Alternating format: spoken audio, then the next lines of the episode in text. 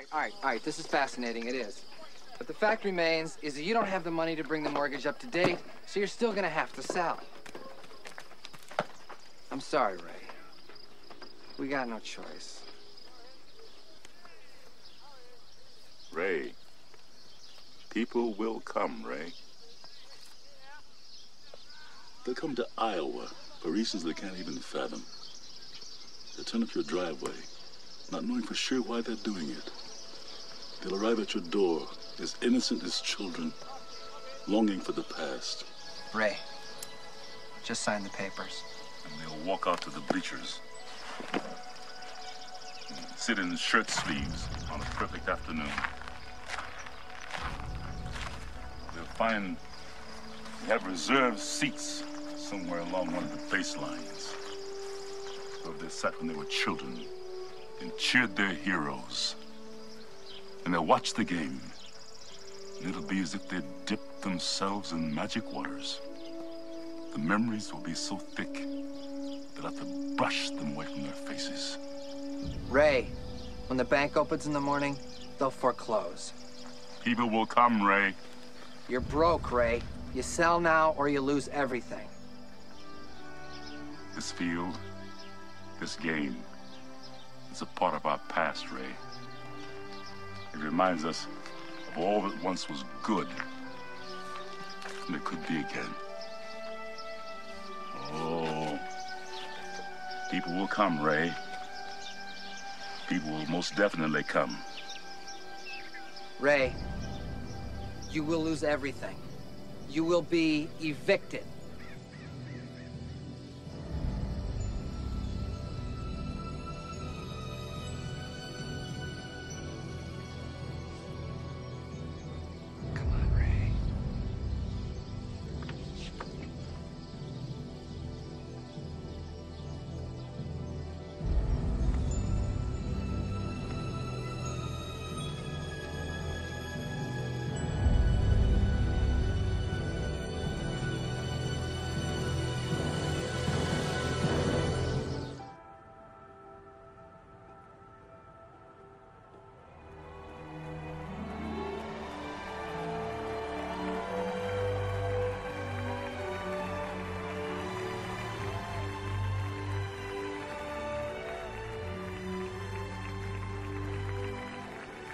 Is this heaven?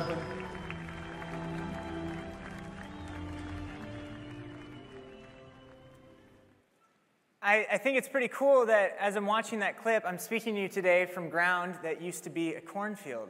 I just think that's so neat. And a uh, question for you when, when was the last time you saw a dream come true? I want you to ponder that as we go through the sermon today. My name is Danny Householder.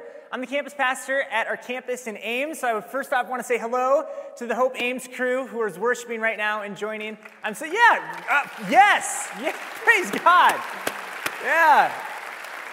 Um, I love you all so much, and I can't wait to be worshiping with you all in person next week. I want to say hi to our local sites who are joining us as well, and wherever you are joining us from across the world, we're glad that you're here. My name's Danny, like I said, and I am really glad to be here. I grew up worshiping in this room, and before we were in this room, it was across the hall, and before it was in that uh, room across the hall, uh, I was worshiping with Hope down the street. Uh, my dad is Pastor Mike. You may have heard of him or seen him before. Um, he's, a, he's a really great guy, and, uh, and I'm glad to be his son, and I'm glad to be here today. We're going through our series called Positive Megatrends in the 21st Century Church. We're picking up some surprises along the way, and today we're talking about what brings people together. What brings people together? You know, there was a baseball game the other night. You hear about it? Thursday night in Dyersville, Iowa, it was like the capital of the world. Just by show of hands, whether you're here wherever you're watching, who saw that game? on Thursday night. Yeah, basically everybody in the universe watched. It was crazy. Um, and it was amazing. The, the pregame, the game itself, was like a scene from a movie, but it almost didn't happen. It was almost a dream that didn't come true, and it wouldn't have if some people didn't have this grit and this desire to see the dream happen. And, and it happened because they refused to sell out. Do you have anything in your life that you wouldn't sell? You just could never sell it. My parents recently were having a garage sale, and when your parents are having a garage sale, you go through some serious trauma as a young adult. Every single day, I'm getting a phone call. Hey, Danny, guess what I found? You, you cannot get rid of my blanket from when I was two, right? I haven't seen it in 20 years, but you can't get rid of it. You, you cannot get rid of my blanket from when I was two, right? I haven't seen it in 20 years, but you can't get rid of it. One day, uh, hey, Danny, you've got. So I go to him after the garage sale. I'm like, hey, where's my money? He said, I donated all of it. I'm like, God bless you, you know. yeah. So my thing was, was not worth holding on to for dear life, but what is it that you're holding on to? Could you sell it? What's the thing in our life that we could never sell? What's the thing in our life that we couldn't sell and we don't even have the choice about it? There's truth. You can't sell truth. You can't escape truth. But I've got good news for you today. The truth is good enough. There's this block of wisdom in the book of Proverbs, chapter 23. It says, Get the truth and never sell it. Go back to screen if you would. And in the movie, there, we're seeing the fictional character Ray, played by Kevin Costner, who's been given a calling. Famously, he's in the cornfield and he hears, If you build it, he will come. Somehow he comes to the conclusion that if he turns his cornfield into a baseball field, it will be an oasis for lost baseball players of the past to finally play the game that they love again. Everybody in the community thinks that he's nuts, not least of which his brother in law, who you heard in the opening clip today, saying, You got to sell the farm, Ray. It's reasonable, it's logical, it's tempting. Anybody here know that sometimes it's really tempting to take the exit toward relief instead of continuing to pursue righteous reward? It's tough. Then there's his new friend in the movie, the character Terrence Mann, who's played by James Earl Jones, who says over the naysayer in his booming voice, All people will come, Ray. People will come. They won't even know why they're coming, but they'll show up. They'll be there. And I know it's just a movie, but it's still ringing true and inspiring us today, 30 years later. And that's why uh, when we saw this game on Thursday night, it just exploded across the country. Did you know that this was the most watched regular season baseball game in the last 16 years? Wild. There are people who paid up to $4,000 just to be there. Again, Terrence Mann in the movie, one of the other things that he says is, it's money they have, but peace they want. They wouldn't get rid of that, they wouldn't sell it. Did you notice something else about the game the other night if you watched it? It wasn't fancy, was it? It was back to basics. It was simple. Just a few grandstands in a cornfield. There weren't all the bright, shining lights that you oftentimes see. There wasn't the great in game entertainment. There were no fancy, luxurious suites. It was authentic, it was real. And did you see the players? The players who have everything in the baseball world that they could ever want. And some of them have everything in the world world that they could ever want. More money than they could spend in 15 generations of people. People. They're laughing, they're smiling. Some of them were even crying. It wasn't fancy, it wasn't, it wasn't perfect, but it was raw, it was authentic, it was real, and it was true. I want to tell you today that the life that God is calling you to is not fancy. It's not luxurious. It's not even perfect. But God is perfect. And that is true. No matter what's true about you, the truth is good enough. We have a hard time with the truth, don't we? It's not because we're chronic liars, but I think it's because a lot of times we can be chronically insecure.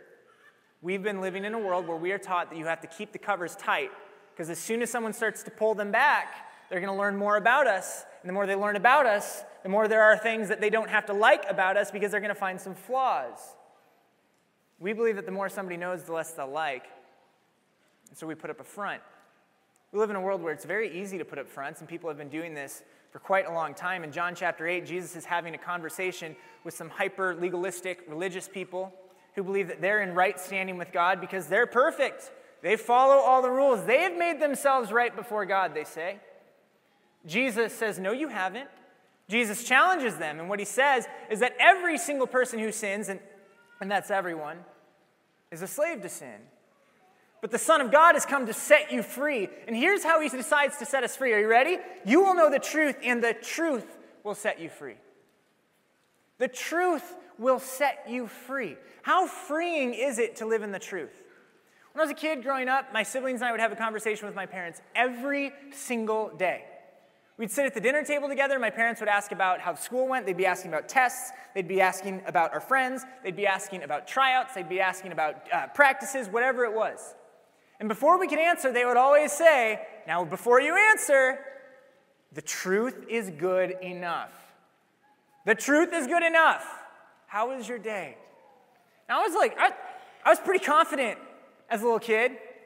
And I think there was one day, it was in first grade. I think there was one day, it was in first grade. One of the big days of the school years, we would run the mile. And I don't think first graders are like allowed to run the mile at school anymore, but we ran the mile in first grade. I got home, my parents say, So, Danny, how was your day?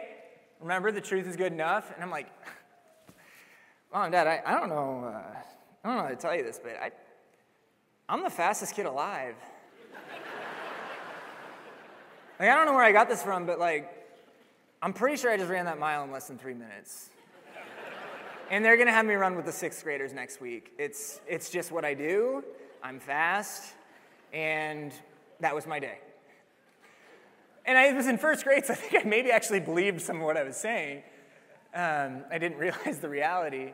But once I finally came to grips with, like, no, the, the truth is good enough, I felt free. Didn't have to put up a front. In my house growing up, I felt free because I knew the truth was good enough. We live in a world where we believe that the more somebody knows us, the less they'll have to like. But Jesus is challenging.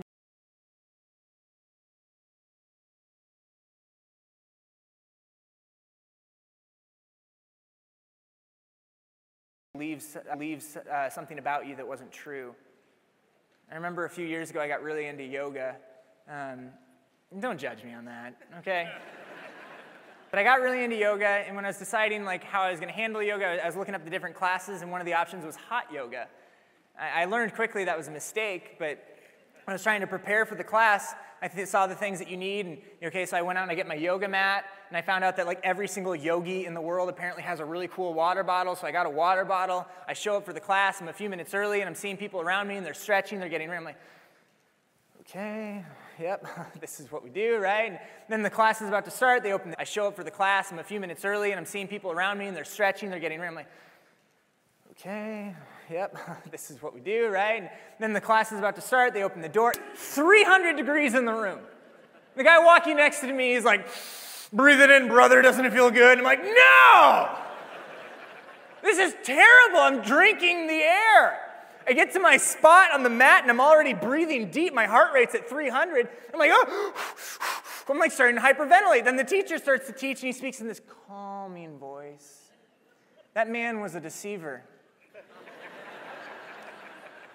Starts you off real nice and easy. But you know, he's one of those guys. You ever met somebody like this? They've got the mindset, or they've got the, uh, they've, they've got this demeanor to them, right? So they've got the mannerisms of an accountant, but the mindset of an assassin. he, he was coming after me. And so he said, don't you go ahead and lay down and relax? Like gasping for. he, he was coming after me. And so he said, don't you go ahead and lay down and relax? Like gasping for air. I've already drank through my entire. Okay, so I can't do that. It's like, now I'd like you to take the back of your other knee and wrap it around your neck and wear it like a scarf. Simply kneel down. Simply kneel down to the floor, sit on your toes, and stretch back on your heels. Like, my feet are breaking! Namaste, right? Namaste? Namaste? no, whatever. Oh, you're so great. You know about yoga. You know. I was humiliated. I just felt like such a fraud. I was embarrassed. At one time, he just says, Go ahead and lean down and touch your toes. I haven't touched my toes since I was 11 years old. He comes up to me, he's pushing on my back. He's like, You are not flexible. I was never going to show up again until, as I'm walking out the door, the instructor says to me, Hey, I'm glad you came. Come back.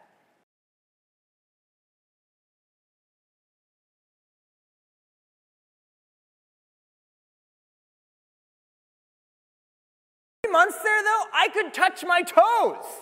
It actually happened.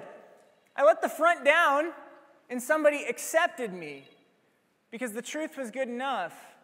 It reminds me of in the book of Romans, chapter 7, it says, Accept each other just as Christ has accepted you. And this is the picture of what the church is supposed to look like. The truth is good enough. It's a serious problem for us these days. You ever heard of imposter? Truth is good enough. It's a serious problem for us these days. You ever heard of imposter syndrome? I was reading in the International, the International Journal of Behavior Science that 70% of people deal with imposter syndrome.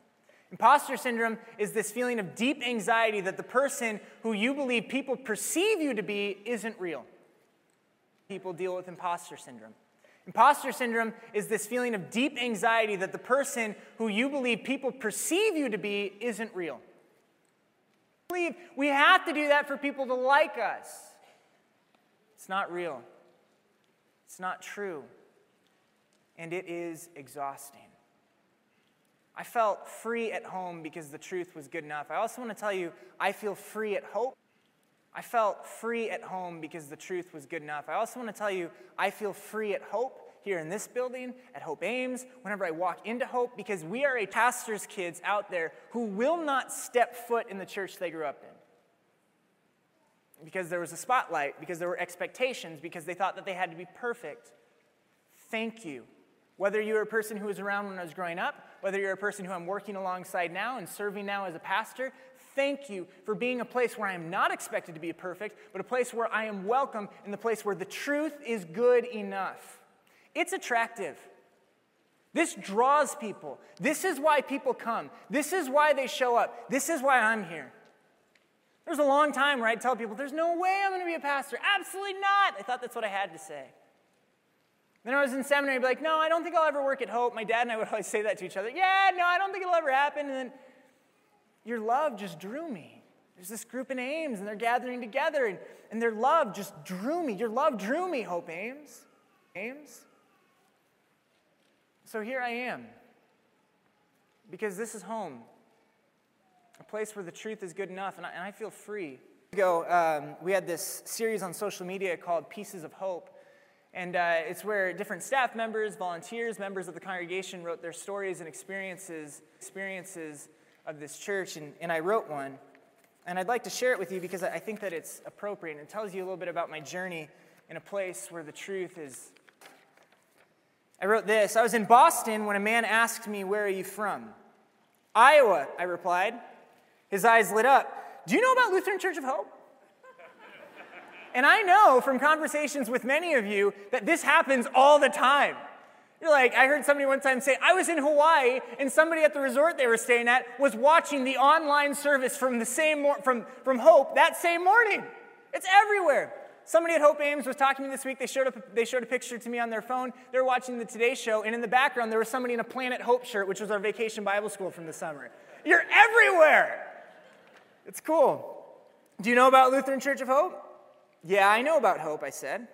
In fact, I don't know about life apart from hope. Hope is where I learned to walk, run, and ride a bike. It's where I met my first friends. It's where I attended my first day of school. It's also where I cracked my head open a couple of times. Hope is where I went to church to watch my dad preach. It's where my siblings played church and I pretended to preach. It was my playground, study hall, and safe place. It was my favorite place to hang out and the place I would go to cry. Hope is where I told my mom and dad about a good day or a bad day, and it's where they celebrated or carried me through both. It's where I watched my parents grow into the most inspiring and faithful leaders I've ever followed. Hope was the last place I stopped before moving away. It's the place I received countless letters from while I was gone, and the place I took a job when I came back. Hope is where I learned that family isn't determined by common blood, ideas, or positions, but a common love. It's where I fell in love with Jesus. It's where I feel how much He loves me. Hope is more than my church, and hope is more than where I work, and hope is more than where I work. Hope is where God raised me. Hope is where God reminds me of who I am and whose I am. Hope is home. Boston, who asked where I'm from. I'm from Hope a place where the. So, to the man in Boston who asked where I'm from, I'm from Hope, a place where the truth is good enough. Your front down. You don't have to be an imposter. I think this is the best news you'll hear all day. You ready? God has pulled back the curtain. God does know about you. In fact, God knows you better than you know yourself. And God likes you better than you like yourself. And God loves you more than you'll ever dare to dream. God knows you better than you know yourself. God likes you more than you like yourself. God loves you more than you'll ever dare to dream. Because with God, the truth is good enough. This is what draws people. This is what is attractive. It's not this idea that I have to be perfect. It's not this illusion that I'm flawless. No, it is being real. It is being authentic. It is continuing to pursue righteous reward over just simple relief sometimes because it's too hard sometimes. We keep shining a light, people keep coming. It's in the DNA of this church. It's what you've always done, and I thank you for that. It's what you've always done here in this space. It's what happens in all these other campuses that we plant and that show up in the local sites. It's what's happening at Hope Ames. I'm so excited. It's what's drawing people in. A lot of times people have lots of anxieties and concerns. How are people going to be drawn into the church in the future? People aren't showing up anymore. In fact, maybe you're a little bit sheltered from that because you are part of hope and you don't see that here. You see intergenerational worship and it's amazing and people keep on coming and they keep on showing up. But the truth is, is that there are a lot of young people out there today, when they move away from home, they don't keep going to church. Instead, they, they go away. And sometimes we don't see them again. The reason for why they don't come to church after they move away for the first time might surprise you. You ready? It's, it's mind blowing. The answer, the most common answer, why don't you go to church anymore after you moved away from home? I moved. That's it. I moved. I moved, and I had enough on my plate. I was trying to figure out my life. I had enough things that I was trying to juggle that finding a place to go to worship was hard. Well, this is a church where we open our doors. We don't say, you have to go through the journey to find us. We're showing up where you are. This is not just a place where we say all people are welcome. This is a place that we believe God has created with you specifically in mind. It's one thing to say, yeah, everybody's welcome here, but it is another thing to say, God has created this place with you. Yes, you. And you think that, uh, if you think that you're not the person I'm talking about right now, you are the person I'm talking about. God created this space with you in mind, your true self. Doesn't mean that God's not going to lead you into a new place. Doesn't mean that God's not going to convict you. It doesn't mean that God's not going to reveal some of the harsh truths and realities about yourself. But your true self, who you are right now, today, God created this space with you in mind. And as a church, we follow that. We are not going to pretend to be perfect. We are going to be authentic because there is an attractive appeal to authenticity. When I was in seminary, I was home for a few days and I asked my dad, How did hope grow? How did this happen? I wanted to be a pastor. When I was in seminary, I was home for a few days and I asked my dad, How did hope grow? How did this happen? I wanted to be a pastor, right? And so I was like, How do you lead a church? Isn't that amazing? Because it's not about us. It's not about us trying to be perfect. It's about a God who is perfect and shines light through it, through us, and it draws people in. You know, it's funny, we put up the imposter syndrome because we believe that's what's going to keep people to us. Light through it, through us, and it draws people in. You know, it's funny, we put up the imposter syndrome because we believe that's what's going to keep people to us, keep people in our lives. It's actually repulsive.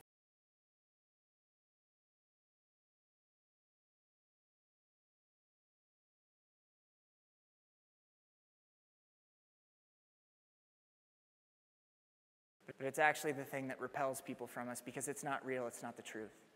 The truth is good enough. So that's the way that we lead this church. That's the way that we lead this church when we think about our college students who are just flocking to our different Kairos ministries at Ames, in Iowa City, and in Des Moines. If you know a college student who is in Ames or Iowa City or Des Moines, please tell them about this because they are welcome in a place where the truth is good enough. We're going to kick it off really soon here in Ames, August 25th. I cannot wait for it. This is a place where the truth is good enough. It is a space where it was created with that specific person in mind. Invite them, bring them in. And contrary to everybody's belief that the church is dying and that young people don't want to be a part of it anymore, they're flocking. Contrary To everybody's belief that the church is dying and that young people don't want to be a part of it anymore, they're flocking. They're showing up in masses. It blows our minds. It's amazing. Let your light shine your authentic light and see how people gather. Jesus tells us, you heard it in the reading from this morning, you are the light of the world. No one lights a lamp and then puts it under a basket. It's logical thinking, right? You don't want the light to go to waste. But how many people in this room actually believe they're a light? If you can hear my voice right now, do you believe you're a light? Do you believe that God is shining through you? Sometimes, yeah, praise God, yes. Yes, God is good, and God chooses to shine through you. You can't stop that. You cannot dim that light. It's amazing. Now, Jesus is speaking reasonable and logical there, but what he said before then does not seem very reasonable. In fact, what he says seems entirely unreasonable. Jesus says, God blesses those who are poor, those who mourn, those who are humble, those who hunger and thirst for justice. When people mock you and persecute you and lie about you, be happy about it. Those who are humble, those who hunger and thirst for justice. When people mock you and persecute you and lie about you, be happy about it. With Something specifically, you belong on this list and I belong on it too. And that's okay because we are not perfect people on this list. You belong on this list and I belong on it too.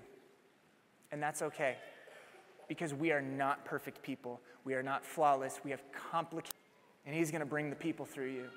You're the, you're the people that keep the flavor in the world. There's no flavor in flawlessness, it's boring. But there's flavor in this life. Jesus tells us in Matthew chapter 5, just after this, you heard in the Bible reading for today, you are the salt of the earth. Back in those days, salt was used for currency, salt was used for fertilizer, and salt was journey of life. Jesus tells us in Matthew chapter 5, just after this, you heard in the Bible reading for today, you are the salt of the earth. Back in those days, salt was used for currency, salt was used for fertilizer, and salt was beautiful. It's how we see all these people come together. You are the salt of the earth. You are the light of the world. Don't ever let anybody tell you that God's light in you could ever be dimmed, ever be extinguished. The Bible tells us that God's light shines into the darkness and it will never, ever be extinguished. And so it is with you. So it is with you. I want you to meet a woman in our church. Her name is Alicia. Alicia uh, is an awesome person. I spoke with her this last week. Um, she is retired from the military. She is a mother. She's also a grad student. But something that you wouldn't know just by looking at the surface of her is knowing that she is battling through stage four cancer. When she was diagnosed with cancer, she was told that it was terminal. She was also told that she would never live without cancer. To this day, she still has it. She told me, and praise God, still has it. She told me, and praise God for this, she is at a place where she is stable, but she only got to a place where she is stable after receiving a liver transplant when she got the liver transplant that if they had known how bad it was before the surgery, they wouldn't have even performed the surgery. But God works in crazy ways, does He not? Don't ever give up on miracles. Don't ever give up on miracles. I asked Alicia, how in the world do you keep on persevering through this? And she said, You know, I thought that I had faith before this, but now I know that there is truth in my faith. Is full of lots of complicated things. I know that I've been faced with the brink of death, but there is something, there is one thing I know that my journey is full of lots of complicated things. I know that I've been faced with the brink of death, but there is something, there is one thing that could never be sold, that nobody can take that from me. Don't you tell me my light is dimming. I'm still here, she says. It's the most inspiring thing I heard all week. She said, I'm still here, so I know I'm here for a reason. You are still here. God's light is still shining through you. You are not done yet. You have not dimmed. The light shines into the darkness, and the darkness can never. You are still here. God's light is still shining through you. You are not done yet. You have not dimmed. The light shines into the darkness, and the darkness can never. If she didn't share it, if she kept her cancer a secret, if she said, My life is just perfect, well, she wouldn't have met her friend Denise now, Denise and Alicia have something in common that most people don't have in common because there's only two people in the state of Iowa that have ever had it. That's how rare their form of cancer is. Alicia's cancer is so rare that only one other person in the state of Iowa has ever had it, and it's Denise, and they were living at the same time. Now, you don't know Denise, but you saw her dream come true the other night. Denise owned the land where the Field of Dreams game took place. She bought the land in 2012 when they, were, when they decided that the land was no longer profitable, so they were just going to remove the base of the land where the Field of Dreams game took place. She bought the land in 2012 when they, were, when they decided that the land was no longer profitable, so they were just going to remove the base. And a couple years after that, she also has a liver transplant. Within a couple years of that, her investors said this is taking too long, and they started to leave her. and it seemed like the dream was dead, like the light had gone out. Alicia asked Denise, What's keeping you going? she said, It's my faith, because I believe in truth. I don't believe anybody can take away what God has, has told me, what God has promised me. And two months before Denise died in 2018, she posted this on her Facebook page.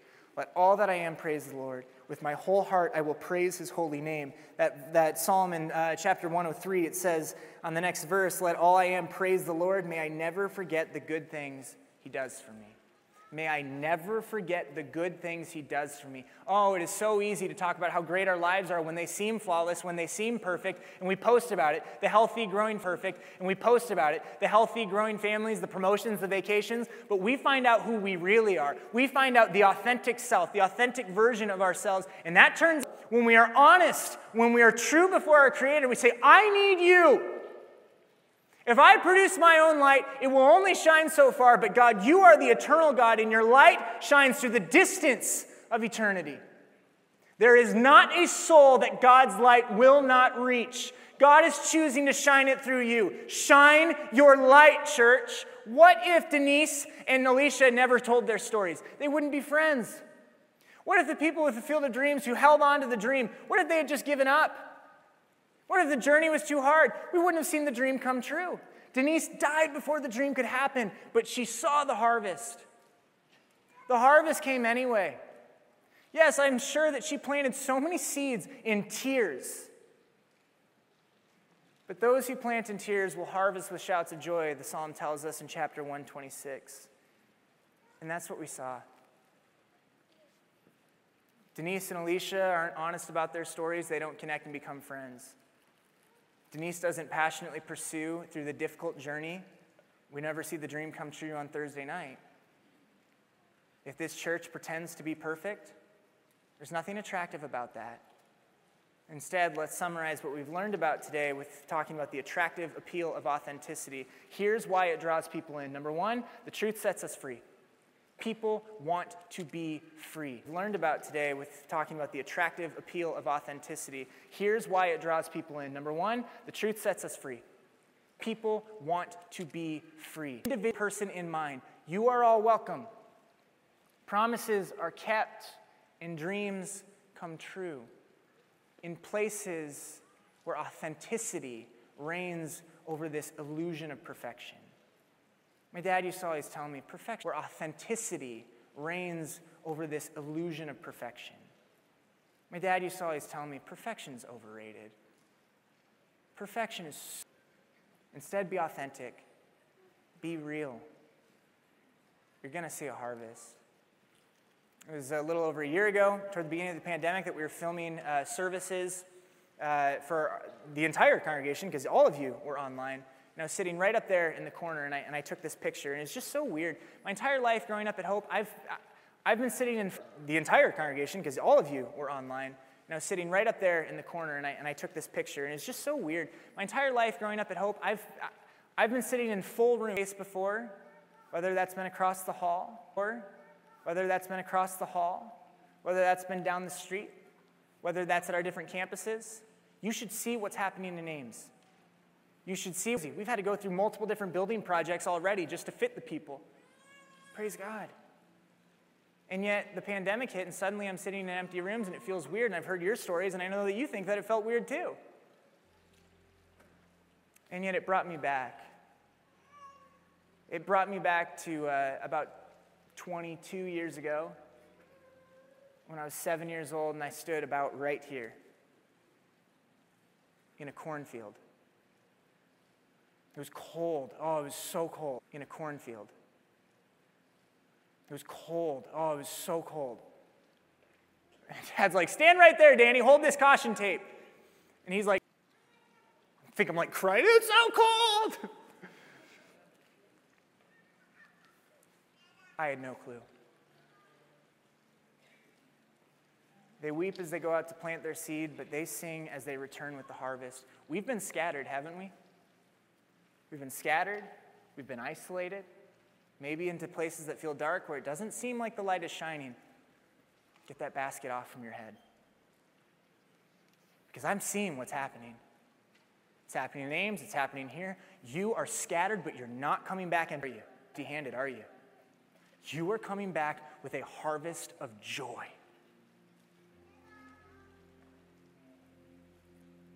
Not easy. The journey ahead won't be easy. I'm not pretending like this pandemic is over. It's not, because we don't lie here. We tell the truth, and the truth is good enough. It's difficult. But as sometimes we times we plant our seeds with tears in our eyes, we hold on to the hope, knowing that there's a harvest of joy coming. Because we worship the God who's a God of promises and a God of dreams, and they always come true. The truth is good enough. Get real with God, be authentic, see how it brings in the most surprising people into your life, and enjoy the harvest that God has prepared. Let's stand and sing. Amen.